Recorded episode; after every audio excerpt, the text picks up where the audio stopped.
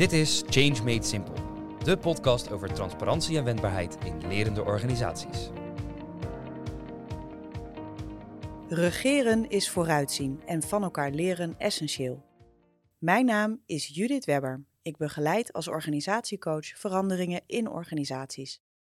Wij maken bij de Value Office de te nemen stappen graag simpel en brengen dit dagelijks in de praktijk binnen Rijksoverheid, zakelijke dienstverlening en de bouw.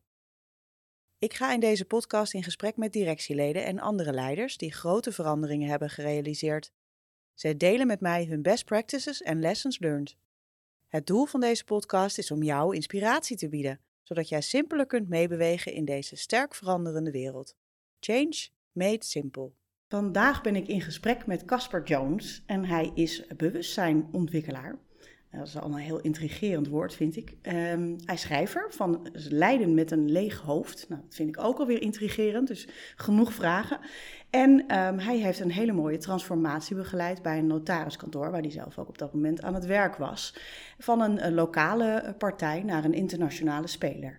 En daarbij schijnen autonomie en vertrouwen een grote rol te spelen. Dus nou, ik uh, ben een en al nieuwsgierigheid, dus welkom Casper. Dankjewel. Ja, nou, gaan we maar beginnen met vragen stellen, hè? om ja. nieuwsgierigheid een beetje te... ja, wat, wat zou jij uh, allereerst als een succesvolle verandering typeren? Dat vind ik wel een leuk begin. Ja, goede vraag. Succesvolle verandering. Ja, wanneer is het succesvol? Um, ja, ik denk dat het succesvol is op het moment dat uh,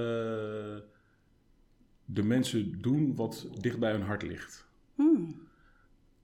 En dat is denk ik überhaupt hoe ik tegen verandering aankijk. Ja.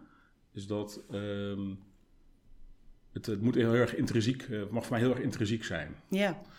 Dus doe vooral waar jij blij van wordt. Ja. En als dat niet strookt met waar het team mee bezig is, Mhm. dan moet je misschien op zoek naar iets anders. Ja, precies. Ja, de, die zakelijkheid die is er dan ook wel. Zeker, ja. zeker. Ja, want je ziet wel een beetje twee stromen natuurlijk. Al, dat het heel erg van, oh, we moeten allemaal happy zijn.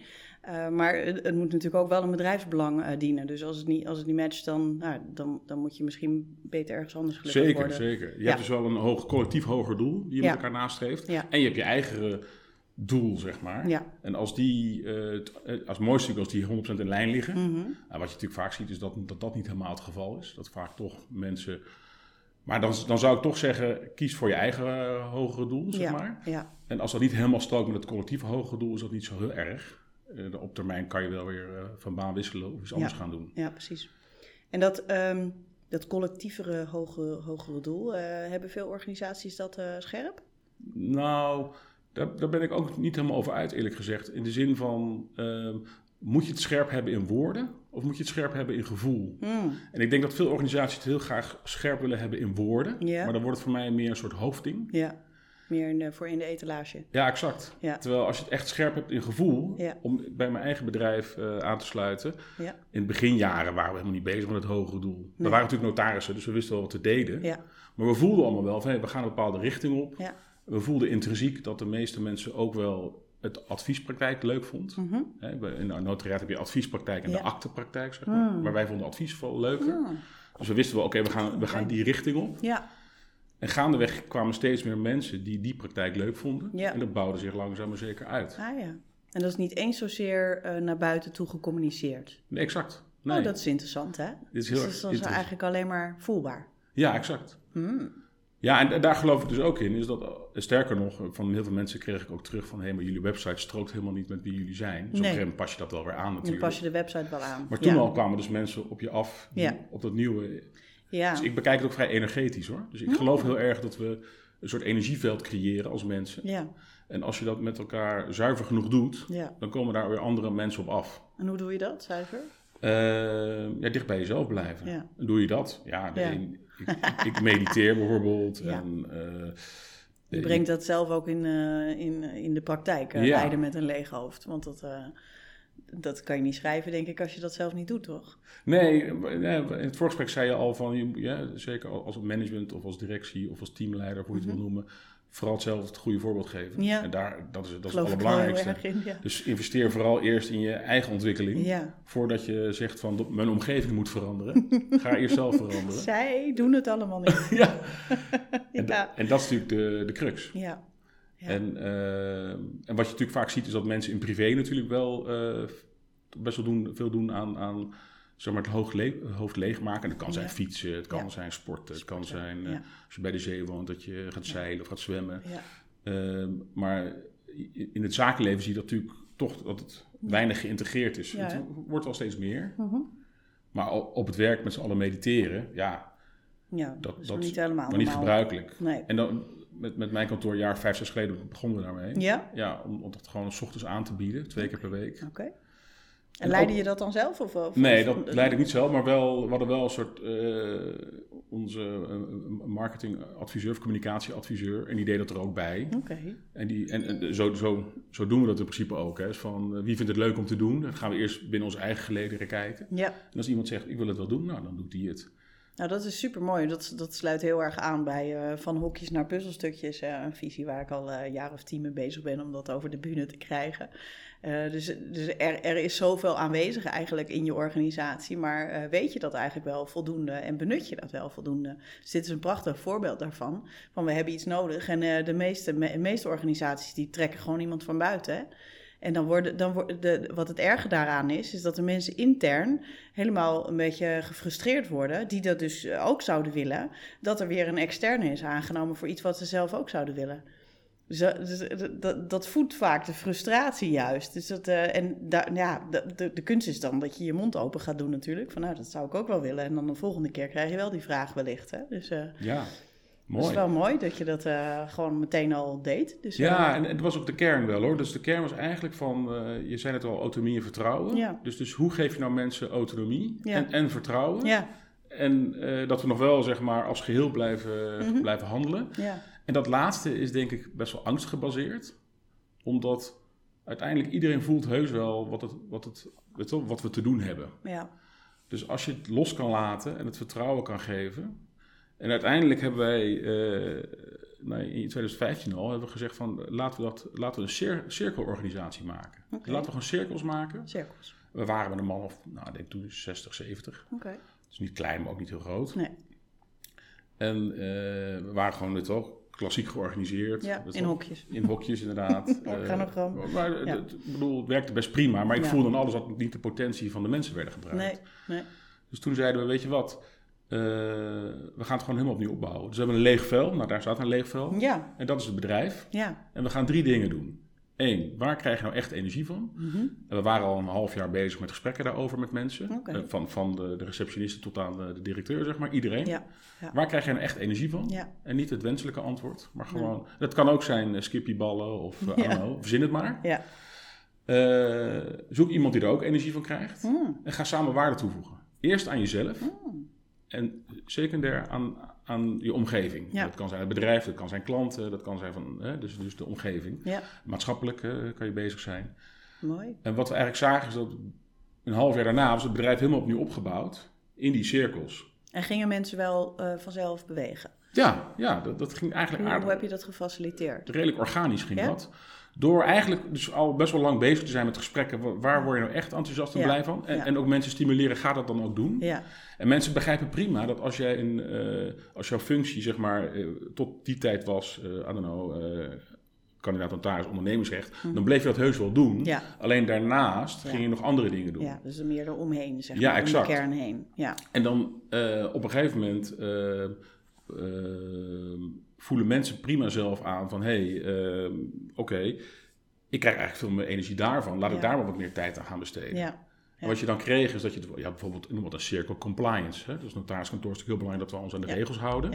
En dat geldt in, in, eh, zowel in onze in ons, eh, eh, dienstverlening, maar ook als bedrijf. ja. Nou, ik vind daar helemaal niks aan. Nee. Maar er zijn mensen die dat super leuk vinden. Dus hadden we een cirkeltje compliance met een aantal mensen die daarin zaten. En die daar heel blij van werden. ja. En dan had je een cirkel. En hoe vonden mensen elkaar? Eh, ook dat ging vrij organisch. Want we hadden, we hadden ook bijvoorbeeld helemaal geen intranet of zo. Oh. En, en inmiddels, een jaar of twee later, groeiden we uit naar ruim nou, een man of honderd. Dus Oké. we zijn best wel gegroeid. Ja, klopt. En jij mag als persoon in één cirkel zitten of in vijf cirkels. Dat Ja. maakt er niet zoveel uit. Nee. Mits je eh, aan, de aan die voorwaarden voldeed Ja. en, en commitment had. Hè, dus Ja. ook echt bijdroeg. Ja. Maar over het En de algemeen- rest van je werk ook nog wel eh, aardig aan het doen was. Ja, maar dat, dat werden op een gegeven moment ook cirkels. Dus had je bijvoorbeeld, als je ondernemersrecht deed als kandidaat, was, had, je een cirkel ondernemersrecht, kan, eh, Oh business cirkel ondernemersrecht. Oh Dan zit je daarin. En je zat in compliance en Hmm. bijvoorbeeld in eh, ICT. Maar hoe vonden mensen elkaar dan? Want je zegt organisch, maar hoe ziet dat eruit Nou, dan? doordat eh, mensen dus, eh, sommige mensen zaten in vier of vijf cirkels, Ja. eh, zaten er maar heel zelden mensen in één cirkel. Dus de meeste mensen zaten in twee of drie of een aantal cirkels. Dus mensen vonden, doordat, doordat het zo organisch was georganiseerd, Mhm. was zeg maar de mond-op-mond heel snel. Ja, Dus als je iets nodig had, was het zo... tut, tut, tut. Weet je wel? En, en op een gegeven moment was het natuurlijk wel duidelijk van... oké, als, je, als je iets van ondernemersrecht nodig hebt... moet je bij die cirkel zijn, die is compliance. Dus we hadden op een gegeven moment ook maar iets van tien cirkels. Of twaalf elf cirkels. ja. Dus ook niet... eh, Heb je dat nog gestuurd? Van hoeveel cirkels er dan ontstaan? Of, of heb je dat ook gewoon laten gebeuren? Ja, deels, ja, voor groot deel laten gebeuren Ja. wel. Maar Ja. ook wel intuïtief aanvoelen van... Maar kijk, als iemand met een, zelf met een goed idee komt... Mhm. Bijvoorbeeld, we hadden een kantoor in Amersfoort... en eh, een, een, eh, een, een van de jongens die, die, eh, die kwam werken... na een jaar of twee zei hij van... ja, ik wil eigenlijk toch nog meer zakelijk notariaat doen. Hmm. En in Amsterdam is natuurlijk veel meer zakelijk notariaat, Ja. notariaten. Nou, toen was op een gegeven moment... oké, maar als je het echt wil... dan gaan we toch gewoon een kantoor openen in Amsterdam. Hmm. Maar wel langs de as van zijn intrinsieke motivatie. dus dan ga je wel voelen, Ja. kan hij dat dragen? Wil hij het echt, echt? Ja. Weet je wel? En op een gegeven moment voel je van, ja, hij wil het echt. ja, Nou, weet je wel, dan, ga, dan, ga, dan ga, ga ik je erbij helpen. ja. En nu staat er inmiddels kantoor, er werken twintig man, geloof ik. eh. Oh, tof. En zo ga ik eigenlijk met alles. Dus als Ja. mensen komen en zeggen van, hé, hey, ik heb een goed idee, eh, dit wil ik graag doen. Dan ga je natuurlijk wel een beetje aftatsen, toetsen van, hé, hey, maar... Past dat wel binnen het geheel? Ja, maar dat nog niet eens, Niet maar wil je het echt? Oké, wil je het echt? Dat is eigenlijk de belangrijkste Dat is de vraag. belangrijkste vraag. Oké, mooi. Ja, want vaak zie je natuurlijk heel veel initiatieven sneuvelen. Ja. Dat is natuurlijk eigenlijk zonde van iedereen's energie. zeker. Los van het feit dat mensen zich ook weer ontwikkelen hè, als dingen Mhm. mislukken. Dus op Ja, zich is het nooit, is is het nooit, een- Nee, het is nooit voor niks, hè? Nooit voor niks. Nee, nee. Maar wat, wat ik veel meer probeerde is te proeven van, eh, krijg je er echt energie van? En, Ja. en, en vaak wat je wel zag, is dat mensen het natuurlijk heel spannend vinden om- zelf dingen te doen. Ja, En wat heel erg helpt dan, is van zoek iemand anders die, die het ook wil. ja. En, en, eh, En dat deden ze dan door gewoon langs bureaus te gaan lopen? Of nou ja, eh, iedereen kent elkaar natuurlijk wel redelijk. Ja. En Nou ja, met een mannetje of 70, ja, dan ken je elkaar niet meer allemaal zo, toch? Ja, nog wel redelijk Ja? hoor. Ja, Oh, ja. En zeker, kijk, zeker de, in notariaat heb je eigenlijk drie grotere rechtsgebieden. Je hebt ondernemingsrecht, vastgoed en familierecht. Ja, Dus de ondernemingsrecht waren misschien eh 15 juristen. ja dus dan, niet zo groot. die kennen elkaar dan Ja. wel. En dan, dan, die zitten dan ook weer in verschillende cirkels. Precies. En zo komt dat dan verder. Ja. Ja, En had je dan binnen, binnen ondernemingsrecht, zei- zeiden mensen van ja, ik zou me eigenlijk heel, volledig willen specialiseren op eh, non-profit of, of, of Mhm. eh, nou, weet wel. Ja, Ga dat dan doen. Maar zorg dan ook dat je, als je een zorginstelling wil doen of, of woningcorporaties Mhm. eh, of pensioenfondsen, maar eh, dus, dus een beetje semi-profit. ja, Maar zorg dan ook dat je bij wijze van een eh, zorginstelling wordt. Hmm. Dus probeer dan ook in een raad van toezicht te komen van een zorginstelling. Dat je echt Hmm. snapt wat die wereld beweegt. Ja. Als je het echt graag wil, Ja, dan neem ik aan dat je ook die wereld wil kennen. ja, ja, ja, precies. En, Oh, dus dat waren dan wel mooie soort checkvragen eigenlijk. Om te ontdekken of iemand het echt nou ja, wil. en, en, en de- bedoel, uiteindelijk moesten die mensen het zelf doen. Ja, ja, precies. Ja. En op een gegeven moment zag je dan weer eh, een nieuw groepje ontstaan. Ja. Van, en dan werd dat, werd, werd dat weer sterker. En hoe was het qua, qua cultuur voordat je met deze verandering begon? Konden stapten mensen al makkelijk op elkaar af? Of was het, was het een beetje open en toegankelijk? Of, of is dat ook nog gekomen met deze verandering? Nou, wat je, wat je zag eigenlijk qua cultuur, het was, het was, ik kwam zelf van de Brouw, eh, Blackstone Westbroek. Dat is een Mhm. groot kantoor in Amsterdam. Mhm. Dat is op mijn vakgebied, zeg maar, ja, ken eh, ik goed eh, kantoor. Ja, ik woon in Amsterdam. En dat vond ik op zich, ik heb er vier jaar gewerkt en het was heel leuk. Alleen, ja, wel heel corporate. Ja, En dat is dus heel hard werken, eh, korte deadlines, Ja. veel met eh, Amerika, New York en Londen, Ja. veel conference calls. ja, Dus ik miste een beetje het menselijke contact. ja, Ik miste ook ondernemerschap, dus echt met ondernemers aan tafel zitten. ja. En eh, er was ook, was ook wel weinig aandacht, echte aandacht voor elkaar. Hm. En wat ik wel goed vond, dat we, dat we wel kritischer op elkaar waren. Ja, ja. Maar weinig, nou, ik kwam bij dit Bijna bedrijf. waarderend. Nou ja, wel waardering, maar Ja. niet Oh, echt ja. van wie is de mens achter. Ja. Ja. Het had dus Nou meer ja, van. dat, eh, dat is het is- meestal hetgene wel wat te waarderen valt. Ja, Maar, precies. eh, ja, ja. Het, is, het is natuurlijk wel topsport. Nee, maar als, je, als, je, als je iets goed deed, werd was er wel goed Ja, gedaan. ja, precies. Ja, de sticker in de krul, zeg Ja, maar. Ja, Maar niet. En toen ik bij dit bedrijf eh, kwam, toen was het, was het eigenlijk meer zo'n familiebedrijf. Hmm. En wat daar weer goed aan is, is dat het langetermijn relaties zijn. Het is ondernemerschap, het is echt wel ondernemend. Ja. Er is aandacht voor elkaar, maar soms misschien ook wel beetje, ja, hoe zeg je dat, patronizing. Dus een beetje Ja. elkaar ook wel een beetje hand boven het hoofd houden. ja, dus dus weinig kritisch op elkaar. Ja, ja, precies. Dus op een gegeven moment dacht ik, ja, als, als je die twee werelden bij elkaar brengt, dus het kritisch op elkaar zijn, dat hoge niveau, Mhm. plus eh, de lange termijn en het ondernemerschap, als je die bij elkaar brengt, kijk, dan eh, krijg je een mooie mix. Ja. Ja. En dat is wel redelijk gelukt. Ja. En, ehm, en wat je in die oude cultuur wel zag, is, ik noem dat een beetje meer een, een, een cultuur van controle. Ja. Dus ook weer een beetje angst. Ja. En dan had je zeg maar de boel. En dan, en dan was er een beetje de hele tijd niks en dan kwam de rest, zeg maar. Ja. En dat was ook mijn frustratie van, ja, maar we, we hebben allemaal mensen hier die auto's kopen, huizen kopen, die allemaal volwassen zijn en gewoon hun dingen doen. Ja. Waarom kunnen ze niet in een bedrijf gewoon hun dingen doen? Ja. Ja. Dat heb ik ook Eh, nooit helemaal begrepen. Ja, Nee. waarom kan je niet... eh, waarom, bedoel, Waarom moeten we zo sturen? op een gegeven moment kwam ik in de directie en dan moest ik in één keer mensen gaan zeggen wat ze gingen doen. Nou, dat, dat ga ik niet doen. Ja. Dat geloof ik Wa- helemaal niet wa- waarom is dat de taak van de directie? Mensen zeggen wat ze moeten doen. Ja, Ik, eh, dat is heel vreemd. En, en, en, heel concreet is dat dan... Er kwamen allerlei briefjes op mijn bureau die ik moest tekenen als directielid. ja, ja, ja. Dat Maar ik dacht, ja, ik voeg er niks toe. Want ik, ik ga het niet... eh, Als jij je werk goed hebt gedaan, ga ik het niet meer lezen. Nee. En eh, als ik een krabbel zet, dan neem ik jouw verantwoordelijkheid weg. Dus ik stuur er gewoon alle briefjes weer terug. ga ze maar zelf tekenen. Weet je wel? En, en kijk, het gevolg was wel in die transformatie. zijn best wel veel mensen weggegaan. hè. Ja. Ik bedoel, uiteindelijk denk ik dat een derde is weggegaan. Ja. En er is dus, zijn dus heel veel mensen weer bijgekomen die Ja. op die nieuwe energie... Die daar, die daar wel die daar- bij past. die wel ja. dacht van, hé, hey, Ja, dus dat moet je ook maar durven dus. Hè? Want het, eh, je krijgt dus wel een, eh, een schifting eigenlijk. Ja. Een filtering van welke mensen passen daarbij en welke niet. Ja, en, maar de mensen die weggingen, weet daar had ik altijd gesprekken over. Van, Mhm. ehm, vaak, vaak was ik ook blij dat ze weggingen. In de zin van dat ze dan op een andere plek veel beter tot hun recht kwamen. Ja, Want zeg maar, toen ik bij het kantoor kwam, het was, het was natuurlijk best wel wat je zegt, een beetje in hokjes. En Mm. heel veel mensen vinden het ook fijn. ja, Maar ik voelde het als een kooi. ja. Maar toen ik zeg maar eh, de kooi een beetje eh, Mhm. eh, Open brak. openbrak, dat voelden andere mensen zich weer onveilig. Ja, dus ik ja. vind Ja, een hot thema. Ja, een hot thema is natuurlijk psychologische veiligheid nu, hè? zeker in de corporate wereld. En dat vind ik een heel interessant thema, want Mhm. uiteindelijk, dat is zo subjectief.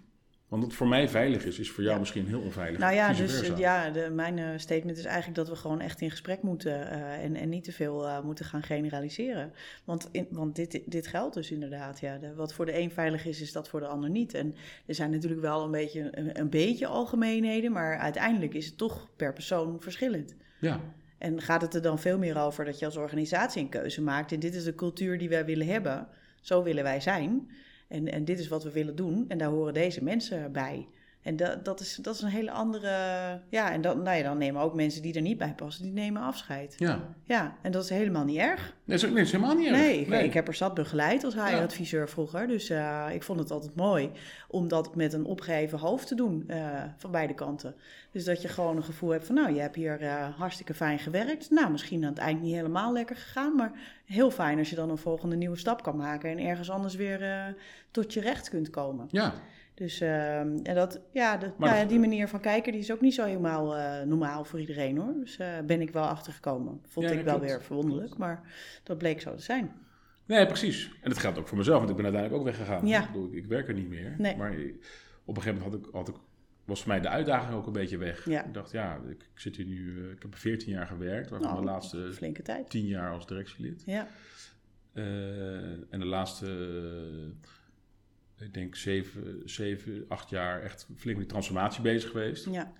En, dat, dat, heeft kost denk- dus ook tijd. Heel veel tijd, ja. Ik denk dat het eh, Ja. ik denk wel ja, vijf, zes jaar geduurd heeft om voor die volledige Ja. transformatie. Ja, En de laatste twee jaar was, was ik, zat ik meer van ja, oké, het staat gewoon zoals ik, ik heb niet meer zoveel toe te voegen op dit ja, ja, moment. ja, ja, dat, dat dus ken dat- ik, dat gevoel. Dus dat is ook goed, weet je wel. Dus dan is mijn tijd gekomen om te gaan. Ja, En, zouden we eh, dat allemaal maar kunnen voelen, hè? Van, eh, nou, ik heb eigenlijk niks meer toe te voegen, ik ga. Ja, Ja, dat zou ik wel mooi ja vinden, maar dat voel, kijk, ik denk dat je, als je dicht bij jezelf bent, voel je dat prima. Want het, Mhm. het is dus één op één gekoppeld aan je eigen ontwikkeling. Ja, Dus als je eigen...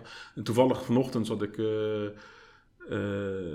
een filmpje te luisteren van Eckhart Tolle. mhm, En dat filmpje gaat over waarom mislukkingen en uitdagingen en tegenslagen, waarom je die nodig hebt in je leven. Hè, Ja. Om je te ontwikkelen, om je spiritueel te ontwikkelen of, je bewustzijn te ontwikkelen. ja, Ehm, Dus die hebben we ook gewoon nodig als mensen. En dat hoeft niet de hele dag, hè. Eh, eh, Nou nee, ook, eh, dan, dan is het weer een beetje veel natuurlijk. ja. Maar dat hebben we wel nodig. Ik heb wel eens geroepen hoor, van nou mag nu wel eventjes wat minder lessen hoor. Hallo, ik leer maar surf jong, echt. Ja, hè? Even een beetje dimmen. Ja, ja, ja. Nou, dat werkt toch niet echt helemaal, geloof ik, in mijn leven. Maar ik heb het maar geaccepteerd. ja heel goed. Ja, dat is het enige wat je kan doen. Ja, en, en het dan om kunnen zetten naar eh, andere mensen daarbij helpen, dat vind ik wel heel erg eh, veel voldoening geven. Maar dat ben jij dus inmiddels ook aan het doen. Hè? Dus je hebt dit allemaal meegemaakt en eh, je bent dan nu ook andere organisaties daarbij aan het, aan het helpen om zelfde soort slagen te maken. Ja, ja dus ik ben enerzijds echt gewoon mensen begeleiden in hun ontwikkeling. Ja, Eh, dus, dus gewoon één op één. Één op één, ja. Ja. Nou, één op één, ik doe liever groepen. Oké, dat vind ik vaak krachtiger. ja. Maar het begint vaak natuurlijk één op één met een Ja. gesprekje, of een wandeling in het bos of een koffie. Ja. Ehm, maar dat is, ehm, ik heb een boek geschreven, Leiden met een leeg hoofd. Ja. En eh, in dat boek beschrijf ik mijn eigen ontwikkeling van de afgelopen, we zeggen, tien jaar. En naar aanleiding van dat boek komen weer mensen op mijn pad die zeggen: Ja. hey, ik herken er wel dingen in. Ja. Kunnen maar niet eens praten. Ja.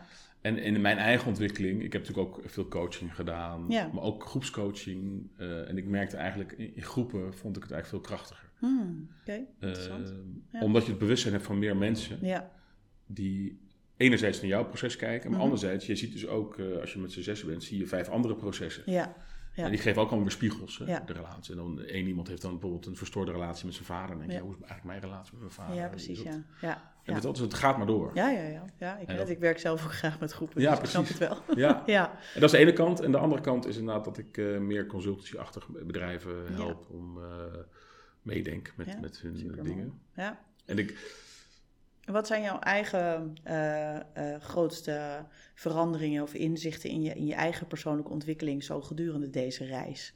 ja, Want ik, ja, je kan dit natuurlijk niet doen zonder dat je zelf, eh, jezelf ontwikkelt. Nou, dat, dat blijkt al uit je verhaal. ja. Maar kan je dat een beetje pinpointen? Ja, weet je, uiteindelijk, in in mijn boek beschrijf ik zeven fases van bewustzijnontwikkeling. Oké. En de eerste fase noem ik aandacht naar buiten. Dus dan, dan, dan heb ik mijn aandacht naar buiten gericht en ben ik bezig met, met, met materie, maar ook met eh, hey, waarom hij wel en ik niet. Weet wel? En eh, dan komt er een moment, die fa- tweede fase noemen we de keuzefase. Mhm. En dan, op een gegeven moment in, in, in de tijd gebeuren er een aantal dingen. Ik had een burn-out, ik, ik had, ik, mijn kinderen die waren jong en die vroegen wel eens van pap, waar ben je? Hmm. Eh, terwijl ik gewoon thuis was. Aanwezigheid. Ja, precies, aanwezigheid. Mhm. Ik ben gewoon hier. Ja, niet fysieke aanwezigheid. Ja, maar- en ik ja. sprak een aantal ondernemers die wat ouder zijn dan ik. En die zeiden eigenlijk allemaal zonder uitzondering... als ik één ding anders kan doen in mijn leven... dan is het meer voor mijn kinderen er zijn toen ze nog in huis woonden. Want nu zijn ze het huis uit en nu Ja. zie je ze sowieso minder. Ja, Dus die optelsom in 2012, dat is al eh, ruim tien jaar geleden... heb ik de keuze gemaakt van weet je wat, ik ga mijn aandacht naar binnen doen. Hmm. Want ik dacht, ik wil er gewoon voor mijn kinderen zijn. ja, Maar dat lukte me gewoon niet. Want Nee. elke keer was ik weg met mijn hoofd. ja. ja. En toen dacht ik, weet je wat, eh, oké, er is iets meer aan de hand. Hmm. En toen begon dus de reis naar binnen. ja. En, da- en dan kom je uit op, op mediteren, op, op eh, emoties. Hè, van, hé, hey, oh, ik heb blijkbaar emoties, Ja. dan, moet ik iets mee, Ja. of dan mag ik iets mee. ja. Eh, een grote ontdekking. overtuigingen, conditioneringen Ja, ja, nou, enzovoort. Ja, En toen, eh, dat noemde dus eh, fase de reis naar binnen. En dan de, de vierde fase was een doorbraak. En dat is, eh dat spirituele ervaring in de Oké. Efteling. Een spirituele ervaring in de Efteling. Ja. Oké, ja. Dat is een magische ervaring in de Efteling. Ja, dat klinkt dan al wel weer logisch. ja, ja, precies. ja. En ik denk, ik weet, het niet, ik weet het ook niet, maar ik denk dat het komt omdat daar, eh, je hebt er heel veel ouder-kind-energie. En ik ben wel gevoelig voor energie tussen mensen. Ja. En eh nou, blijkbaar dat iets, deed dat iets met me. Hmm. En toen is het eigenlijk hard gegaan, want dat was 2020. En toen was er een fase van magie. Toen heb ik een, drie maanden eh, echt, echt ja, soort, soort, ja, heel veel, ja, soort, ja, je zou het kunnen zeggen hallucineren, maar misschien is wel de werkelijkheid. Hmm. Want ik zag Dat al- weet je nog steeds niet. Nou ja, dat weten we eigenlijk nooit, hè. dat is het hele Wat is nou echt? Ja, ja, exact. Ja. Want wat we zien Of met onze zintuigen, de materie, kijk, we gaan ervan uit dat dat echt is. Maar ja, Mhm. de Oosterse wijsheid die gaat ervan uit dat alles wat zichtbaar is, is niet echt. Weet wel? Dus al het, al het onzichtbare is echt. Dus het is maar net waar je Ja. Ja. ja, je aandacht op eh, richt. Ja. En toen kwam eigenlijk een fase van eh, overgave. Mhm. Dus dan merkte ik van, oh ja, mijn leven die ik heb opgebouwd tot nu toe is eigenlijk best wel opgebouwd vanuit mijn mind. Hmm. En prima, hè, allemaal, allemaal goed en leuk, maar dat mag ik niet helemaal los gaan laten. Hmm. En onderdeel daarvan is ook mijn bedrijf, Ja. gedag zeggen. Ja. En toen dacht ik, toen ik alles had afscheid had genomen van alles wat echt wel pijn deed. Mhm. En heel extreem zou je kunnen zeggen, het voelde een beetje als een soort doodgaan. Hè? Van, ja, zo klinkt het ook wel. Ja, Ja. Ik moet aan, de, aan eh, Phoenix denken. Oh ja, Een liedje wat ik vanmorgen nog zat eh, luisteren. Dus nou, mooi. ja, helemaal opnieuw eigenlijk opbouwen. Ja, ja. ja. En, kijk, en, en toen dacht ik van, eh, toen zijn we met ons gezin ook even verhuisd naar Mallorca. Toen dachten we, mijn vrouw had ook wel behoefte om even weg te gaan. Mijn kinderen vonden het ook leuk en ik ook. Dus ik dacht, nou Ja. mooi, even, even los van mijn zakelijke en sociale verplichtingen. Ja. En toen dacht ik van, oké, maar nu krijg ik een soort eh, betekenis, weet wel. Nu weet ik waarom ik op aarde ben. Hmm. Maar toen kwam eigenlijk een half jaar soort leegte. Oh, Dus eh, ja, gewoon niet vervelend of zo. Nee, ik denk dat sommige mensen het wel zo- zullen ervaren als een soort crisis of zo. Jij kent misschien ook wel de term nacht van de ziel of zoiets. ja, ja, zeker. Ja, en eh, ik denk dat Ja, dat het Ik was. ken dat ook wel, ja. Dat, eh, het voelt als leegte, maar eigenlijk is het ruimte. Ja, nou ja, het is, in eerste Ja. instantie is het dus, dus ook al- alles Wat wat is ik, dit? Ja. wat ik een beetje had geleerd, ook qua Ja. verbinding maken met mezelf, en zo, dat lukte ook allemaal niet meer. Nee. En, eh, en daarna, inderdaad, heb je weer meer Phoenix. Dan Ja, langzaam weer dat het weer opbouw- opbouwt. opbouwen, ja. En moet het in die volgorde? Want ik herken een aantal fases echt wel, maar bij mij waren ze echt wel anders. Nee, volgens mij niet. Nee, er zit geen, is niet dezelfde Nee. volgorde bij mij. Oh ja, interessant. ja. Ja, dus ik herken eigenlijk eh, wel alles wat je zegt. Ja, nee, ik, ik denk ook dat het een soort universele stappen zijn. Want, Ja. want eh, niet veel later las ik een boek eh, van Jamie Sams, de, eh, Dancing the Dream. En zij is een eh, Native American dame. Het boek schreef ze 20 jaar geleden. En het is gekoppeld aan de, de, de perspectieven van haar eigen stam, Ja, die al honderden jaren oud zijn, zo Ja. niet duizenden. ja. En zij beschrijft deze zeven stappen Hmm, eh, ook in iets andere volgorde, maar wel een soort identiek. bizar hè, Dus ik denk wel dat dat gewoon universele... Ik vind dat nou niet komisch eigenlijk, dat we gewoon history repeating steeds aan het doen zijn. En dat, we dan, dat we dan helemaal zoiets hebben dat we dan het eh, ei van Columbus eh, opnieuw ontdekt hebben of zo. Ik vind het, ik vind het eigenlijk iets schattigs hebben. Dus ik, ik kan er echt een beetje zo naar kijken, denk ik. Hoe dan, weet je? Ik bedoel, eh, kijk naar Socrates. Die, die had al behoorlijk wijze dingen te Ja. zeggen. Nou, dat is lang geleden. Ja, Eh, dus dan denk ik echt, jeetje. En wij maar elke keer in elke generatie eh, zo van, ja, nu hebben we het. En dan is- staat er iemand als boegbeeld van, die, van die tijd die dat dan verkondigt of zo. En ja, het is eigenlijk hartstikke universeel. ja, maar ja, Grappig, toch? verwonderlijk ook. Hè? Ja, grappig, maar ook wonderlijk hoe je Ja. dat dan weer kwijtraakt inderdaad. Nou ja, dat we het dus elke keer weer kwijtraken en weer opnieuw vinden. Ja. En dan weer andere woorden aangeven, ander jasje, ander strikje, whatever. Ja. Ehm, en dat we het dan allemaal weer eh, zo oh ja, dat. En, eh, ja, alsof je dat gewoon elke keer als loepje opnieuw aan het doen bent of zo. En dat, maar dan wel, wat ik wel zie, is ik, eh, ik heb een zoon en zijn bewustzijn is echt nou, van een andere orde als die van mij eh, op mijn vijftiende. Hmm. Eh, dus ik zie dat wel eh, steeds sneller gaan of zo. Ja, ja, ja. Dus is een soort van versnelling al een erin. stuk bij mijn eigen kinderen Ja, joh, ik Ja. heb gesprekken met hem over relaties, de- terwijl hij er nog niet eens een heeft gehad, eh, waar je echt u tegen zegt. Je Ja, denkt, oké, nou, jij gaat heel anders een relatie instappen dan ik op mijn vijftiende, zeg maar. Ja, ja, ja. ja bijzonder? Totaal Ja. anders, ja. Nou, dat zegt ook iets over jou. Eh, ja, ik weet niet wat precies, maar het zegt Ja. van alles over Nou, mij. Ik, eh, weet je, uiteindelijk, ik, eh, terugkomend op je, eigenlijk op je vraag van wat heb je nou eigenlijk geleerd? Hè? Ja. En eigenlijk wat ik, wat ik eh, samenvattend heb geleerd is zo binnen, zo buiten. Hè? Dus Ja. eigenlijk alles wat, wat, wat buiten zich Ja. afspeelt, Mm, is een reflectie van mijn innerlijk. absoluut. En, Ja. en als je praat over leiderschap, en nog terugkomend op je kind, is, dat- ik vond het wel interessant, een tijdje geleden eh, sprak ik een paar eh, mensen die al jaren bezig zijn om, eh, met de ontwikkeling van kinderen, van Mhm. jonge kinderen, die een beetje probleemkinderen zeg maar. In het begin waren ze heel erg met die kinderen bezig, maar daar zijn ze mee gestopt na een paar ja, jaar. Dat snap ik. Zijn ze alleen met die ouders bezig Ja, geweest. ja, ja, nee, dat is zo. Omdat als die ouders, als die relatie goed is, die connectie goed is, dan is dat een goede bedding voor, de, voor het kind. Ja, nee, dat, eh, dat heb ik zelf ook wel ontdekt. En ik vind altijd heel veel mooie parallellen tussen ouderschap en leiderschap, eh, ook in organisaties liggen. Ja, En eh, ik merk dat dat ook altijd wel heel erg helpt als ik daar voorbeelden van geef. Eh, dan, dan landt het altijd een stuk beter. Ja. eh, oh, wacht even. Ja, kinderen doen niet wat je, zeggen, eh, wat je zegt, maar ze doen wat je doet. ja, Ja, dat geldt natuurlijk in organisaties net zo. Dus, dus daar, door die combinatie te maken, pakken mensen eigenlijk veel makkelijker wat je zegt.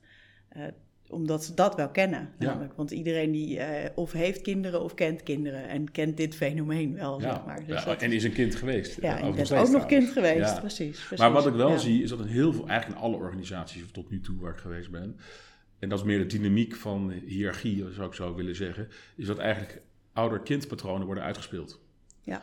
En, en dat is wat één grote verschil tussen natuurlijk Ja, eh, dat de werkvloer en, en ouder kind. Ouder kind is ook bedoeling dat mijn energie stroomt naar mijn kind toe. Mhm, mhm. En that's it. Ja. En, de, de fontein, Ja, als van ja, ja, ja, dat is zeker. En als hij kinderen krijgt Ja, of zij, ja, dan, gaat het... het verder. Ja, Maar bij alle andere relaties, Ja. zeker volwassenen onderling, is het Ja. gewoon... ja dat Gelijk. weder- ja, dat is een we- Wederkerig. wederkerigheid. Ja, precies. Ja, Maar Nee, wat we dat daar gaan doen, is dat we Ja. eigenlijk die oude kindrelaties gaan ja, naspelen. ja, ja, ja, ja, En wat ik zelf heel erg ervaarde in mijn rol, eh, zeker de laatste jaren, is dat dan als mensen van andere bedrijven kwamen bij ons werken, want die voelden, zich- voelden zich aangesproken eh, Mhm. of aangetrokken tot wat er gebeurde, ja, gingen ze ook een beetje een soort kindrol. En ook ten opzichte van mij, als ik dan Ja, notaris was of, of, of de directeur. ja. En dan zei ik ook altijd van ja, we moeten denk ik eh, een soort halfjaartje ontwerken. Weet je wel? Een half jaar, eh, ja, weet je wel. Eh, bij deze vraag, ja, de- ik, ik ga daar niet over. Ja. Maar ook echt niet. Nee, Dus daar ga ik geen antwoord op geven. Nee. En deze, oh, daar ga ik er trouwens ook niet over, dus moet je daar zijn. ja. Maar dat moet voor mezelf Ja. ook eh, scherp zijn. Ja, ja, ja. ja nee, dat, is, dat is het denk ik vooral. Hè? Ja. Dus eh, ontzettend eh, scherp zijn op jezelf. Ja, ja, ja. ja. we gaan eh, helaas alweer een beetje richting de afronding van dit gesprek. Want ik zou nog zo een, een hele tijd door kunnen praten. Ehm, en aan het eind vind ik het altijd fijn om even te vragen van wat eh, blijft er van je, bij jou plakken van dit gesprek? Dus wat neem je mee naar huis? ja ik denk... ehm, ja, ik weet, ik, ik denk, ik bedoel, we wisten het natuurlijk al wel, maar ik denk als ik dat zo moet samenvatten, zo binnen, zo buiten, denk ik dat dat Mm. toch wel, eh, ja, het, het is wat, waar, waar het om draait. Dus dat we vaak denken dat het buiten ons afspeelt, Ja. dat het buiten ons gebeurt. Ja, Maar dat is meer een manifestatie van wat er in ons, in ons speelt. ja. Dus roer het met je eens. Dezelfde quote staat ook in mijn nieuwe boek. Dus, eh, Oh ja, oh mooi, ja. ben je ook... eh, Ja, ik ben eh, weer, weer aan het schrijven. Oh, ja. wat goed, Ja. wat goed. Dat is ook Ja. mooi, hè, zo'n proces. Ja, prachtig. Ja. Ja. Ik heb het al een aantal keren gedaan, maar ik blijf het mooi vinden. Ja, Dus ja. ja. Het is elke Gaaf. keer wel weer heel erg verdiepend. Ik stel mezelf altijd ook even die vraag, Ja. om ook wat te leren hiervan. Vind ik leuk. Leuk. Ehm, dus wat er bij mij blijft plakken is, ehm, ja, die... ehm, ik ben sowieso wel scherp op energie eh, eh, tussen mensen, in dynamieken. En ehm, daar hoor ik jou meerdere keren hoor ik jou dat aanstippen. En nou, ik denk dat daar wel wat meer focus nog op mag in organisaties. Alsof dat een, eh, iets is wat er helemaal niet is. Hè? Het is niet zichtbaar, maar het is wel ontzettend voelbaar. En als we, als we daar nog wat meer op mogen focussen. nou, jij legt daar de focus op. Dat doe ik zelf ook. Mag voor mij dus nog meer. Je hebt me er nog weer even alerter op gemaakt. Dus dank je, wel, dank je wel daarvoor. Ik denk dat daar, ehm, dat daar heel veel eh, in zit. Ja, prachtig. Ja. Mooi dat je het zegt. Ja. En, en dat vergt ook dus van leiderschap dat je dus ook veel meer voelt. Ja, Want exact. energie kan je voelen, Ja, kan je niet met je hoofd nee, bij. Nee. En ja, wij, wij mensen zijn ontzettende voelende wezens. Ja, ja. Alleen we zijn er soms een beetje van afgeraakt door dat sterke hoofd. Ja. En eh, nou, die reis heb ik zelf ook gemaakt, van mijn hoofd eh, naar, eh, naar mijn hart en mijn Mhm. buik. Dus, dus dat vind ik ook heel mooi om daar mensen in mee te nemen. Ja, En, prachtig. ja, Maar mooi dat je het zegt. Want het is inderdaad... ja, ik hoorde je dat echt een aantal keren zo aanstippen. En het- Ja. zo'n beetje tussen neus en lippen door bijna. Maar het, ja, voor mij is hij wel echt essentieel. Dus eh, dank voor het eh, Mooi. even helpen herinneren. ja, dankjewel Casper voor dit Ja. mooie gesprek. Leuk om hier te Ja. zijn.